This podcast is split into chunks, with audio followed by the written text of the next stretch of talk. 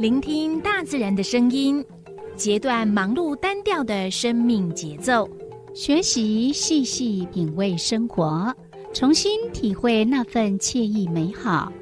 在这一瞬间，在不经意的时空交汇，不只用听也用心，让忙碌的自己找到心灵休憩的地方。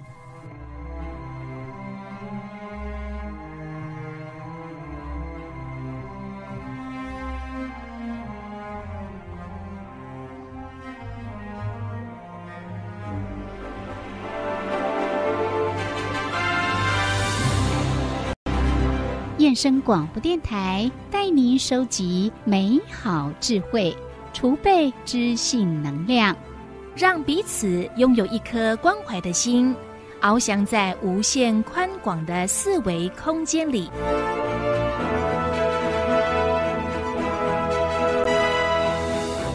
欢迎您收听四维空间。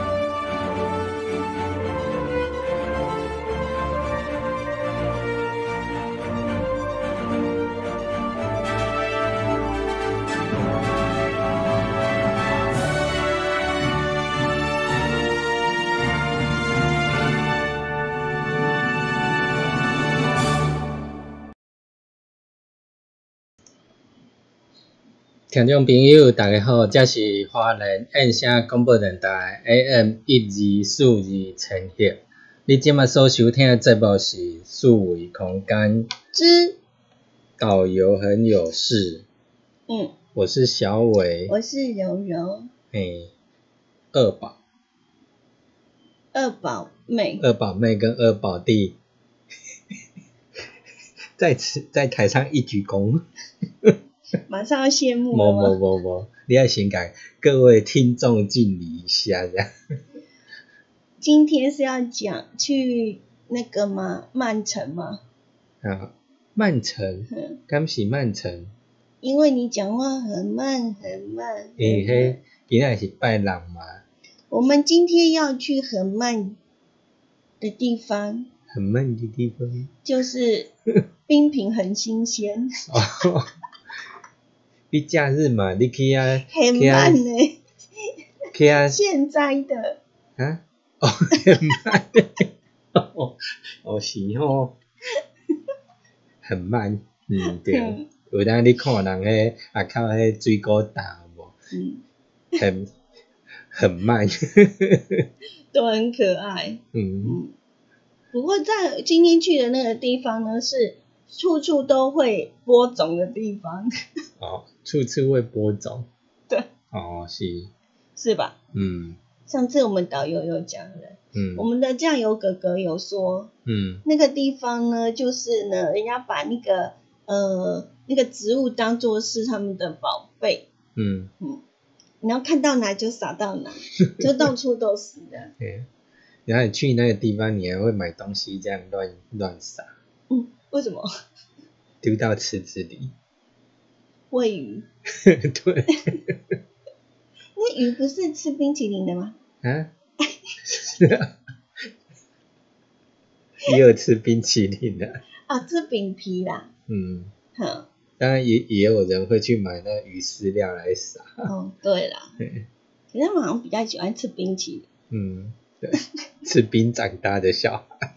那一次我们去到了那里呢，下起了倾盆大雨，是吧？对，而且是超级大。为什么呢？那一天呢，一大早出了大太阳，一直到我们在马泰安的时候，它还是一样是天气很好。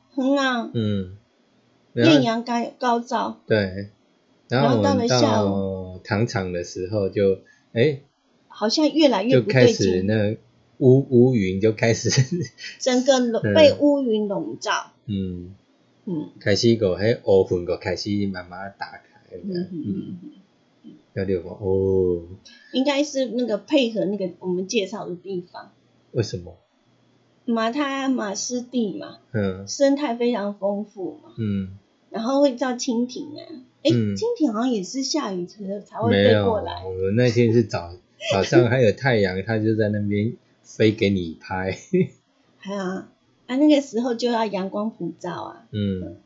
然后呢，我们认为到了百年建筑的地方，就要要有一点那种怀旧、思古之幽情，对，那种古时候的那种色调就要出现的、啊。就不能阳光普照，谁说的？只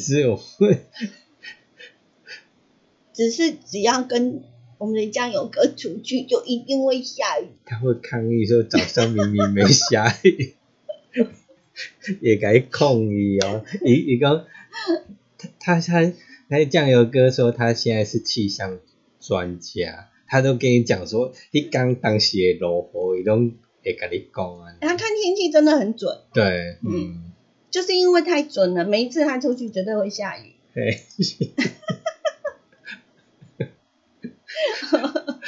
反正我们今天邀请的导游很有趣的导游就是我们的酱油哥，那每个礼拜六的下午2点在我们这个频道呢 AM1242 千赫为大家进行的思维空间的单元就是导游很有事。对，再来另外我们在那个 YouTube 爱点网同步直播，你可以看画面，你看会到，你若想讲要看阮到底去遐翕是啥物物啊？介绍哦，若你想要了解，你个摕手机啊起来看。那在我们的 AM1242 千赫呢，是只有在花莲地区才收听得到哈。那但是呢，现在你只要拿起手机或者是呢电脑、平板，你都可以呢上播客去收听我们的节目。那不管你在哪里，只要有网络，直接的上那边就可以。对啊，哥你若要介绍讲花莲这部阁袂歹啦，听起来阁袂歹，听迄两个二宝的讲话阁真趣味吼。也你阁介绍恁其他县市的朋友听。用手机啊，就通收听吼，无一定爱电话咧。嘿是。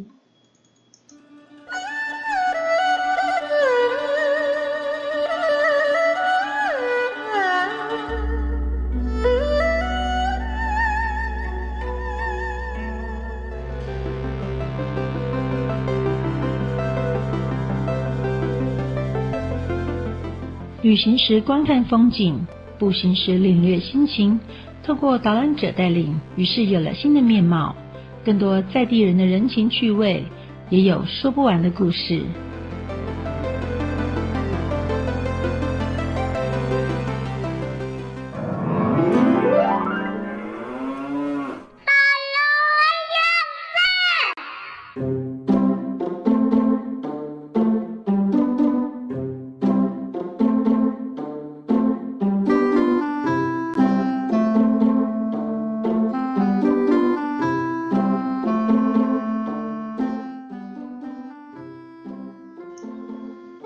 你怎啊看啦？看咱 YouTube 下面，迄是迄阳光普照，迄牛在奔跑安尼哦。即卖外口其实天气呐算袂歹，很热。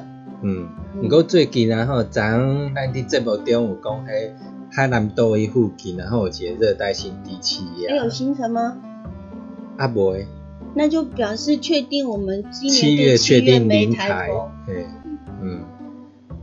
现在都流行零确诊。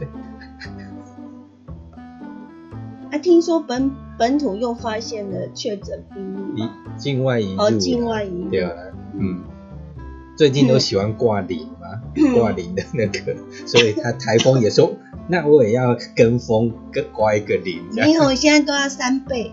哦，3倍哈，不是3杯鸡，是3倍。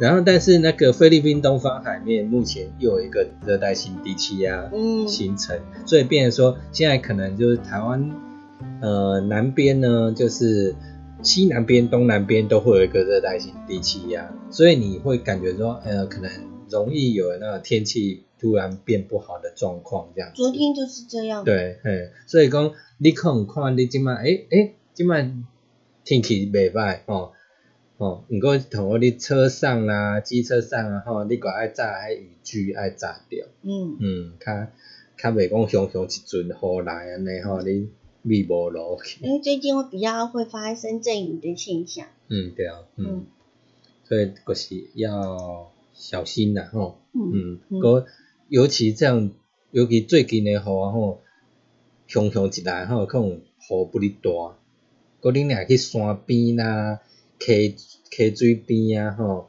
山谷遐啊吼，你若是爱注意，随时注意天气变化，该撤离就要撤离。嗯嗯嗯，对，较袂发生危险啦，尤其甲下晡过了，较容易有午后雷阵雨这款的，还要小心一点，因为它瞬间的雨一下来的话，那还蛮危险的。如果你刚好在溪流的下游的地方，那你根本不知道上游发生什么事，整个刷下来，那其实也蛮危险的。对，尤其咱昨天有看一个公视的一个那种纪录片，大概日本它那边，例如说气象局它预报可能就是，可能它雨量可能没有多少。但是因为现在的温室效应影响，造成海水温度过高，所以它水蒸气增加，它海洋的水蒸气增加跟那个云汇合之后，它雨量就超乎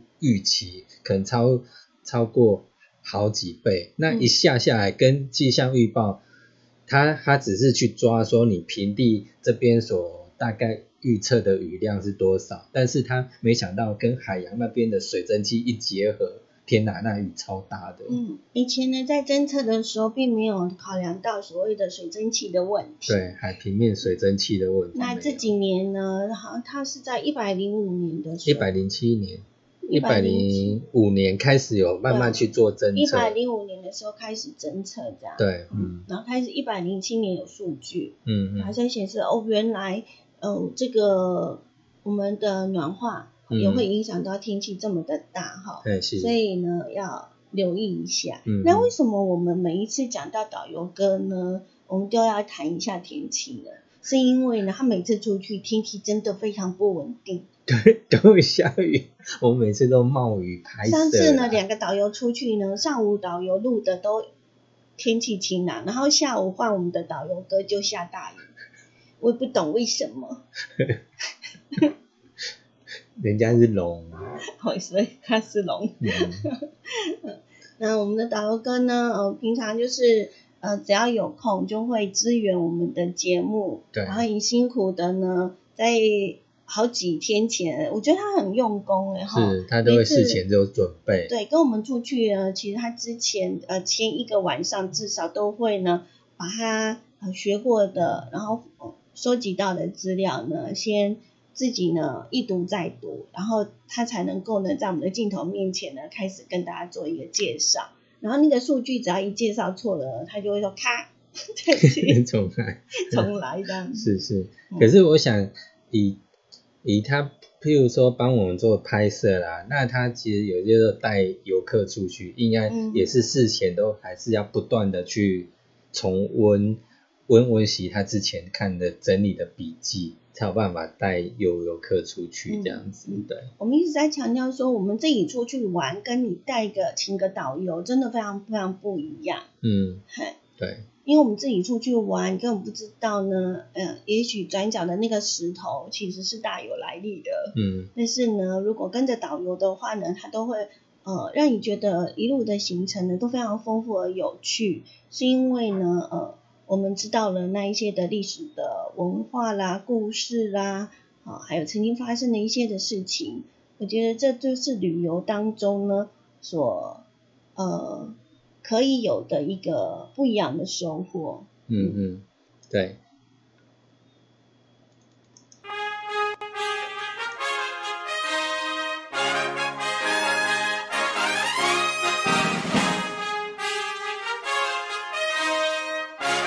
各位听众，大家好，打开后、泰嘎后、马路出后、迷糊迷上，我是阿龙导游，目前担任华语导游英文领队，跟着我的脚步游台湾，让你更加认识台湾民族多元化、台湾物种多样性。从高山玩到大海，从史前时代玩到科技时代，从外太空玩到土地公，从旅游的广度进阶到旅行的深度。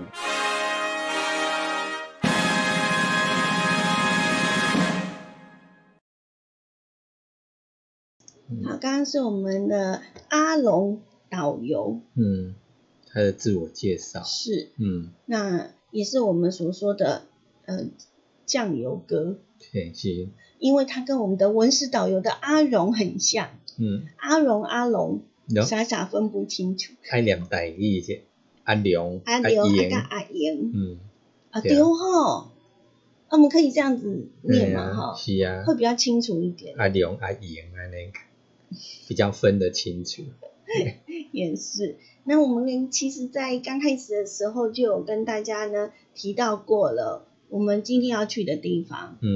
果然进前迄个红林跳去水尾，个洗环头都等来讲红诶。前一次我们介绍是光复的马太鞍。好。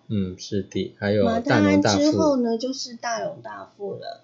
还有我们有去大兴。对，大兴社区。那紧接着在这个礼拜呢，我们要跟大家呢来分享的就是我们的大家都会去的地方，而且每次去呢，远远的就可以看到呢那一根很高很大的烟囱，那算是呢那个地方的一个地标，对，那上面就会写了4个字，花莲糖厂，对，对啊，以前好像如果你走。 那个花东公路了，花东纵谷，然后你去，好像每次啊，你带市区的人，你经过你会想讲啊，经过遐一定爱坐去内底吃一去那边安尼。都到了，一定要进去吃。对啊，是不是？是，而且它必经的，而且顶个华人敢若无啥物景点通好去，要大人想讲啊。 礼拜就是啊，你居然敢讲花莲没景点？我讲古早时代，古早时代。嘿，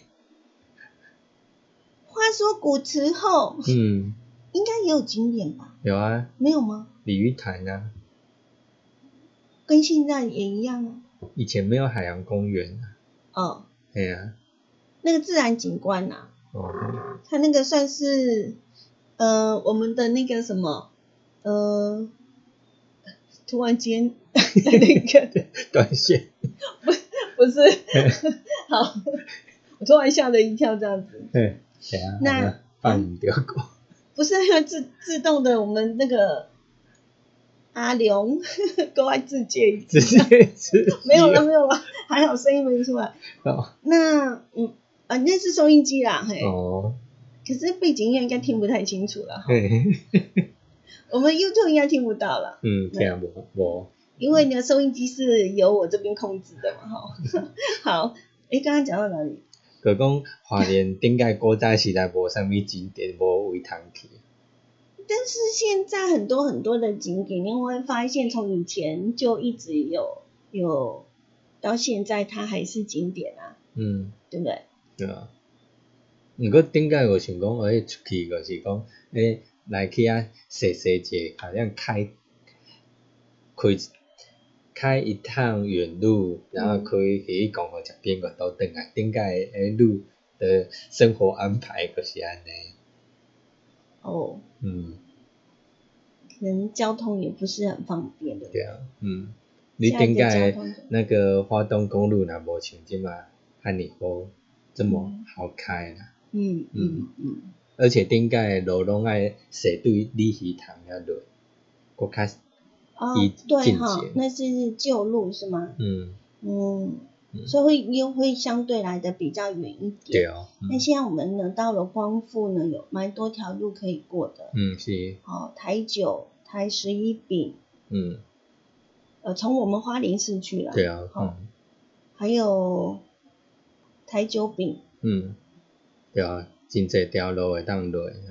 台九丙就是现在的，以前的台9。都可以呢，到我们的光复。那光复的话呢，好像是到花莲来就不能够呢，错过这一个观光糖厂。对啊，嗯。那接下来我们就请我们的导游哥呢来给我们介绍这个地方。日本人在光复这边建造糖厂之后，雇佣当地大量的农民呢，来当做蔗农。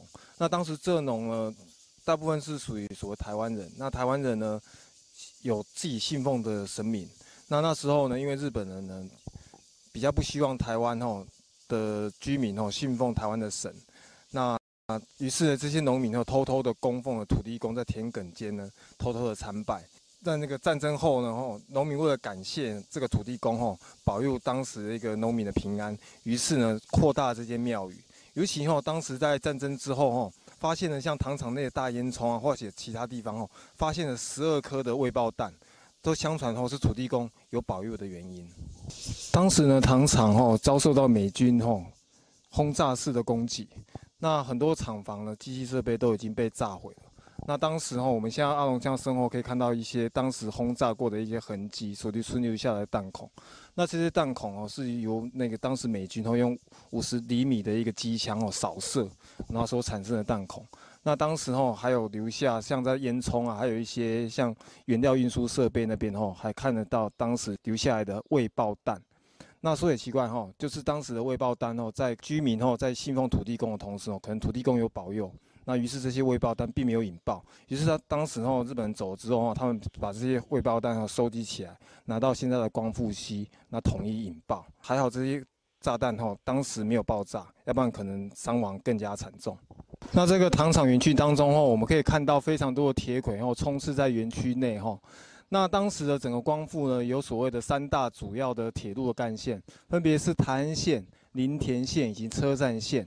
当时呢，这个车站站内这个铁道原本因为是载运甘蔗，它的火车车厢也不大，那它采用的是窄轨0.762的一个载距。那像阿龙身后这个是当时将那个制糖的成品运往仓库的一个篷车。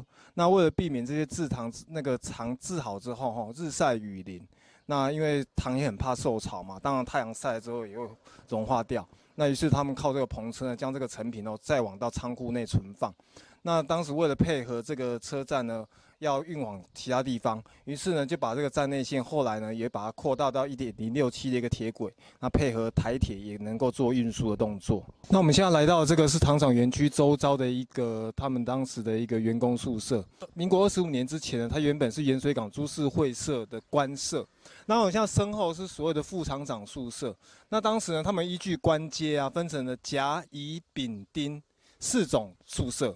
厂长宿舍、副厂长宿舍，那如果说在厂长、副厂长以下的，像科长啦，那他们可能会住的所谓的甲种宿舍。那工程师也是住甲种。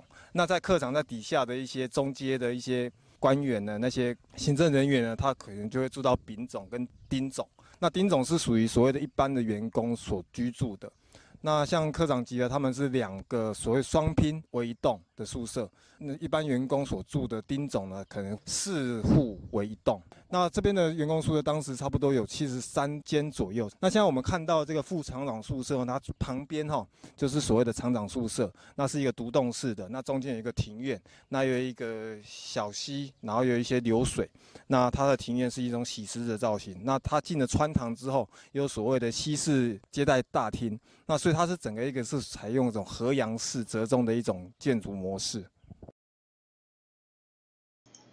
咱伫这段内底，咱介绍4个所在。一个是糖厂内底土地公庙。一般的游客比较不会走到那里哈。是。就是如果我们是面对烟囱，然后从糖厂进去。那个土地公庙就在左手边的那一条路，进去。一般如果你是纯观光客的走法的话，就只是走进去吃个冰。你会向右转，你不会向左转。对，就吃个冰，然后看看鱼，就走了，就离开了。对，所以变讲，一般人介少有机会去看土地公庙伫倒位。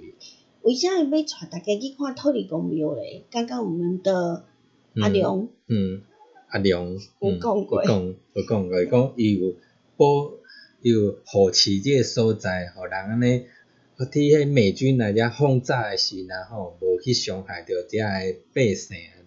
重点是因为咱诶花莲观光糖厂呢，它其实日治时期就有了。对啊。然后到今年是建立99年了。59年。嘿，59年哦。当然以前它不叫我们那个花莲糖厂啊。对，唔是。那个烟囱为什么以前花莲糖厂？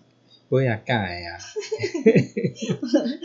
了解一下它的历史吧。嘿，是，伊顶届咱华人其实有两个糖厂，一个就是咱即摆耳熟能详的光复这个糖厂，搁一个是伫寿丰，有两个糖厂安尼。寿丰哦，嘿，寿丰有一个糖厂，搁即摆花莲农场去搭遐。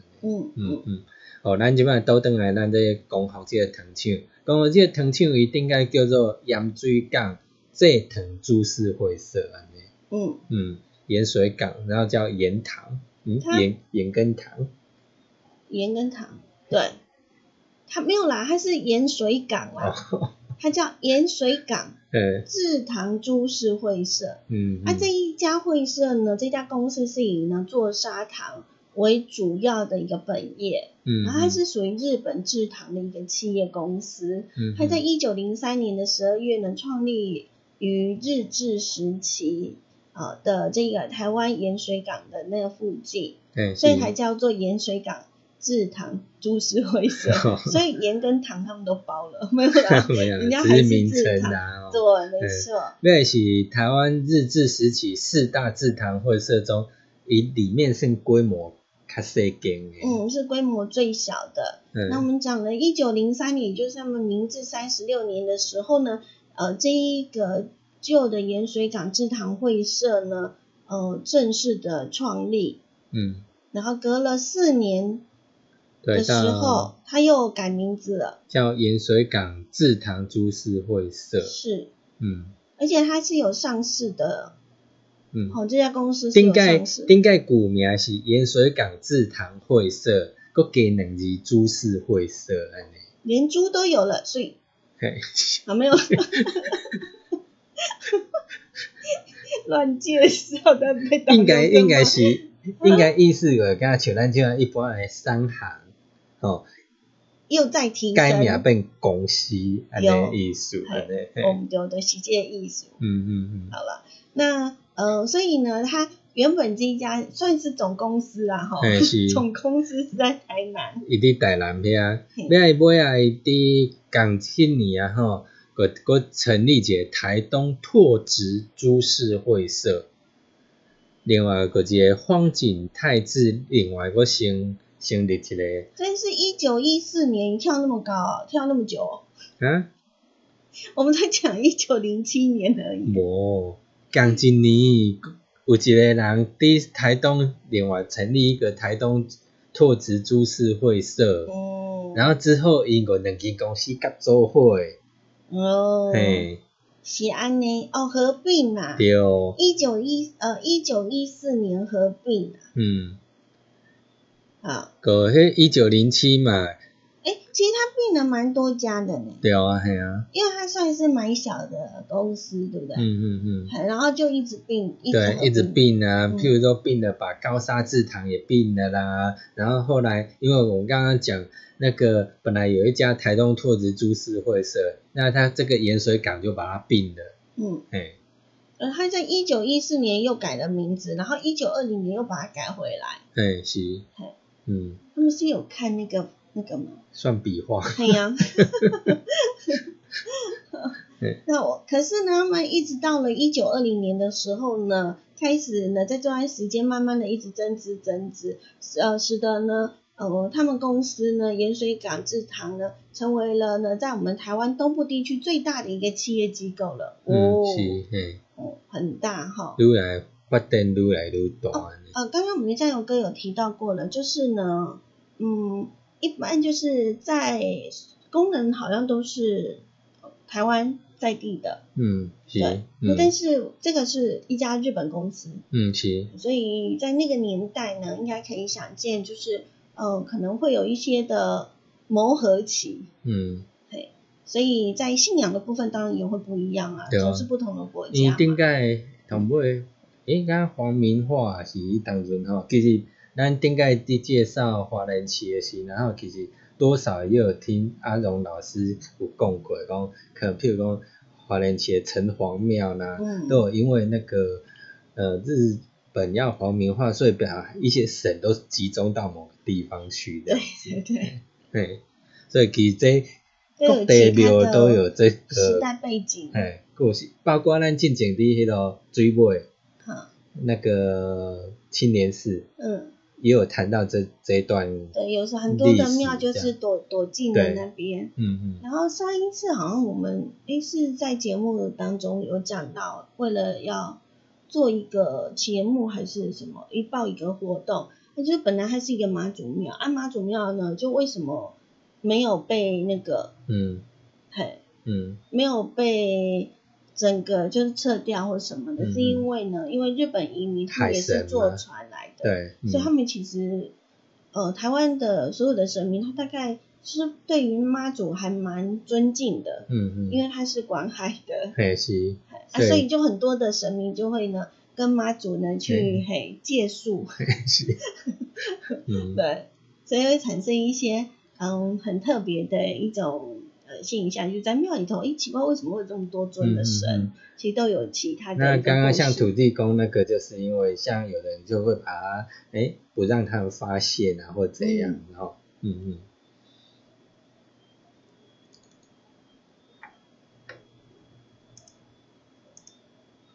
台湾呢，从荷兰时期就开始有种蔗糖的一个历史在。那到了清朝呢，那这个搬运蔗糖啊，还是以传统的人力或者兽力来做搬运储存的动作。那到日本时代的时候呢，这时候科技稍微发达一点，那日本人呢，为了在台湾发展经济，以及利用蔗糖所产生出来的酒精来发展国防，于是呢，在台湾广设了20多座的糖厂。那在花莲呢，就可以发现有2座糖厂。那到了1970年代的时候，为这个整个甘蔗事业、甘蔗农制品的一个事业的一个最高峰。那到1980年代，因为产业转型，再加上 WTO 开放的关系哦，那于是呢，这个蔗糖的这个事业呢，就逐渐的凋零，逐渐的消散。那于是呢，这个台湾糖业股份有限公司呢，慢慢在各地方转型。甘蔗蔗糖这个事业哦，在台湾早期哦，算是最大的一个出口的一个农作物。那台糖呢，也成为了现在哦最大的一个地主，因为当时很多的一些田地啊，都拿来种甘蔗。那目前台糖因为没有在制糖了，那于是呢，发展许多多其他的附属产业，例如说像他们也有从事所谓的养猪业啊，还有住宿的观光旅馆业啊，沼气那种工业也有在发展。那甚至呢，建立了加油站啊、便利商店等等。那所以现在台糖呢，主要经营是以多角化方面来经营。那阿龙今天带大家来这个地方是所谓的花莲的光复糖厂，现在改名叫花莲糖厂。一般早期哦，在日本时代原本有2座糖厂的，尤其当时哦，那个台东的拓殖株式会社哦，在目前的寿丰，也就是当时古地名鲤鱼尾，建立了所谓鲤鱼尾扩。那后来盐水港株式会社跟这个台东拓殖株式会社呢合并之后，那成立了所谓的花莲港制糖所。那后来他们在花莲港制糖所呢又到了光复这个地方，建立了所谓的盐水港株式会社、花莲港制糖所大和工厂。因为这边以前光复这个这一带哈，那日本时代叫做大和，于是他们当时的这个糖厂名称就叫大和工厂。那目前哦，台湾仅存的6个观光糖厂当中哦，又以我们花莲这个光复花莲糖厂哦，也是招商最成功的。所以我们在花莲糖厂这边哦，比较多的餐厅啊，还有一些手工艺品啊，还有当地农特产的一个厂商来做一个进驻。那尤其哦，来到花莲糖厂这边哦，也可以吃我们这边非常有特色，在其他糖厂可能吃不到的，像有芥末口味的冰。尤其我们花莲这边的那种甜筒，也就是它的脆饼冰淇淋，也相当的香，非相当的脆。那还有这边的红豆牛奶冰也相当的可口，所以我们民众来到花莲糖厂这边哦，可以来逛一下这个糖厂这个园区，然后顺便来吃吃冰，然后逛逛一下他们日本当时遗留下来的一些园区啦，还有一些当时的员工宿舍以及一些厂房、机器设备等等。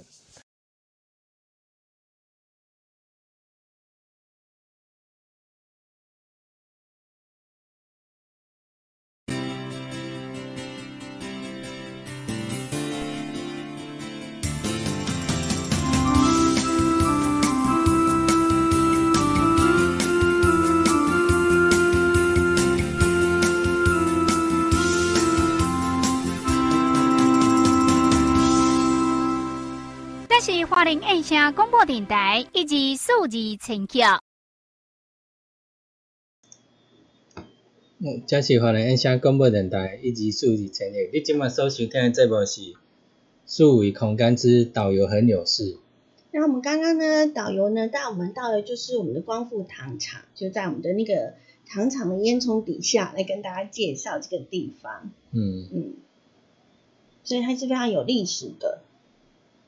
有介绍一些它的历史的沿革，从这个那个会社啊，然后一直转到了现在的转型，那我们的花莲糖厂呢，就是现在我们所称的花莲观光糖厂，我们常常会把它称为是光复糖厂，对啊，它是在算是因为。我们小伟刚刚有提到过了哈，就是在寿丰其实会有2个糖厂，对不对？一个是寿丰也有一个糖厂，然后一个是光复啊，为什么？来了解一下。对，以进前那2个糖厂，后来都是因为受到那个，以顶个2个工厂有无？2个糖厂，变慢慢就是迄个。伊初期迄落大和光复街顶个叫大和工厂，了伊拄头先个时，伊即个初期原料较无稳定吼，了所以伊行到花莲遐，寿丰顶个叫寿工厂，叫做花莲港制糖所寿工厂。了伊2个互相支援，迄原料啊是啥呢？了到尾啊是伊规个制糖的中心慢慢往南移，了到尾啊到1929年就是民国18年的时候，伊迄光复这个大和工厂的产量，就超过寿工厂了。所以它就成了呢，我们的盐水港的制糖呢，在花东地区的生产主力了。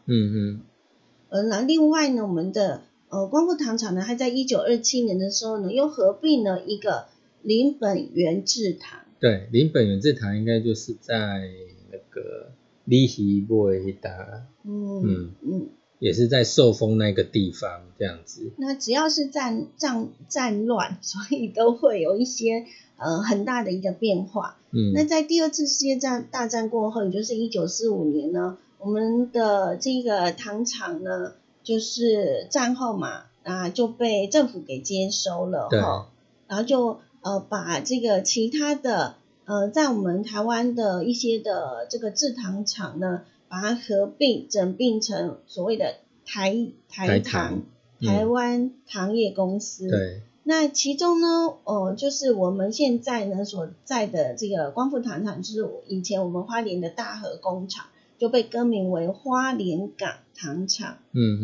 就跟你们之前那个车站一样哈，它都取名叫花莲港车站，那这个糖厂就叫花莲港糖厂。没错。那为什么我们寿丰那个糖厂呢，现在已经看不到了？那是因为战后。对，战后它可能毁坏啊什么的。那不是可能是就被炸毁了，对，被炸毁。那你看我们刚刚在第1段的时候呢，我们的导游哥有跟我们看到，其实仔细的呢，你去看一下我们光复糖厂，有一些还是看得到那个被那个流弹扫射的一些弹孔，你都可以清晰可见。那后来那个寿工厂就是寿丰的糖厂。因为它受损比较严重，而且它像我们刚刚讲的，它的产量比大和光复这个产量小，所以最后那个台糖就决定干脆就不要了，就把资源把它集中到光复这个地方。没错，所以就一直到现在呢，我们所看到的。那所以呢，我们呢的光复糖厂的前身就是花莲港制糖所大和工厂。对。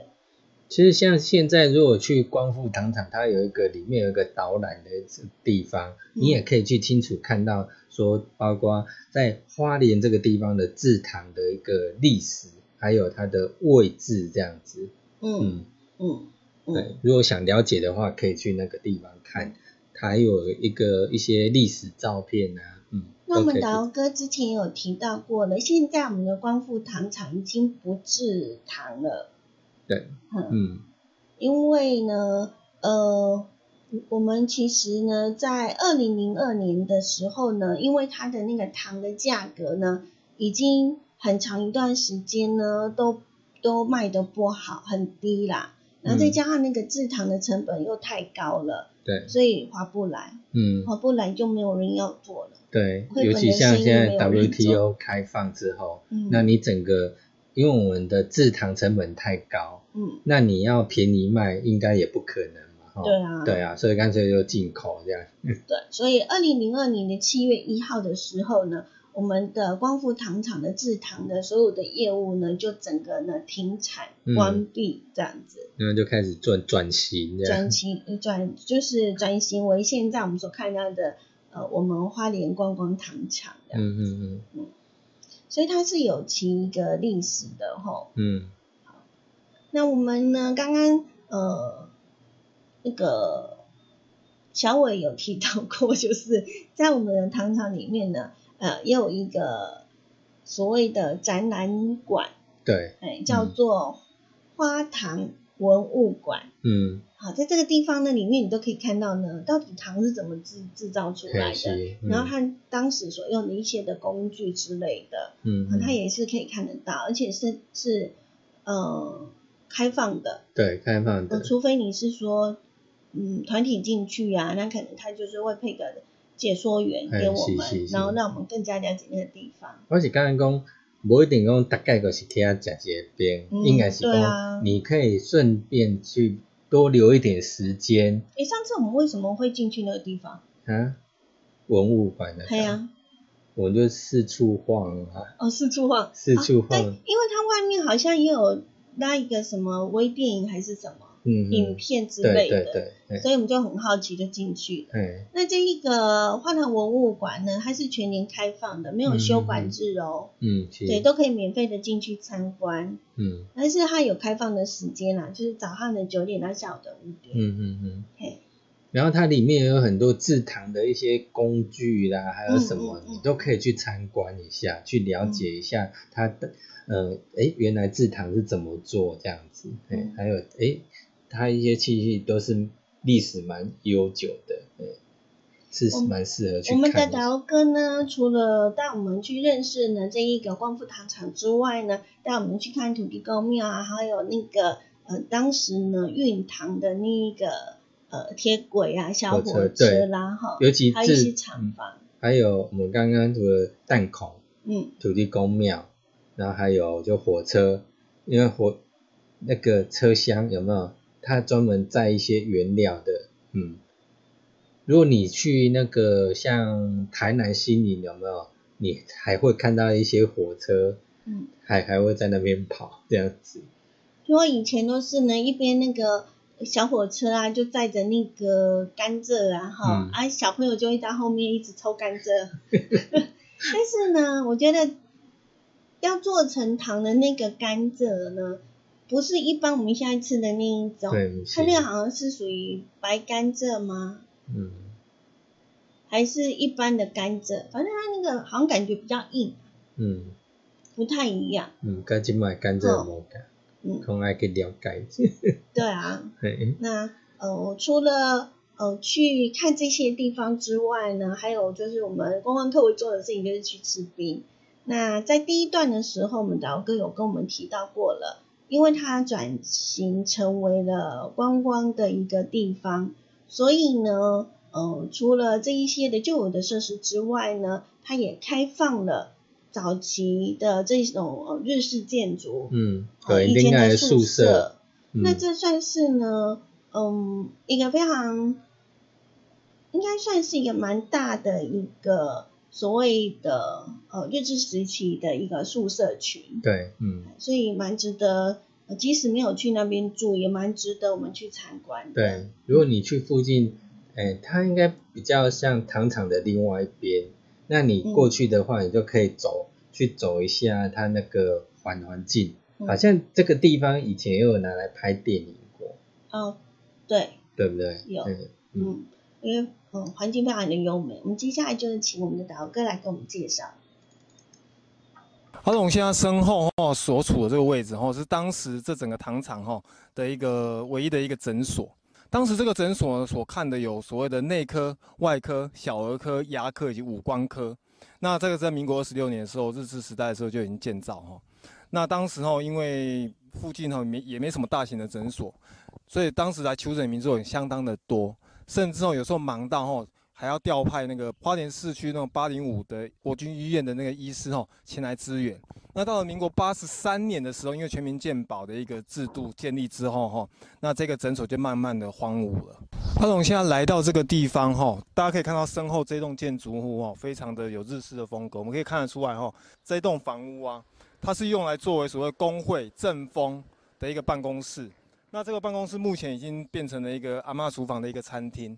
那它当时的屋顶是采四斜面的一个那个水泥瓦的一个构造，那底下它会采用所谓花格砖当做它的地基，那为了要通风之用，因为花格比较多孔隙。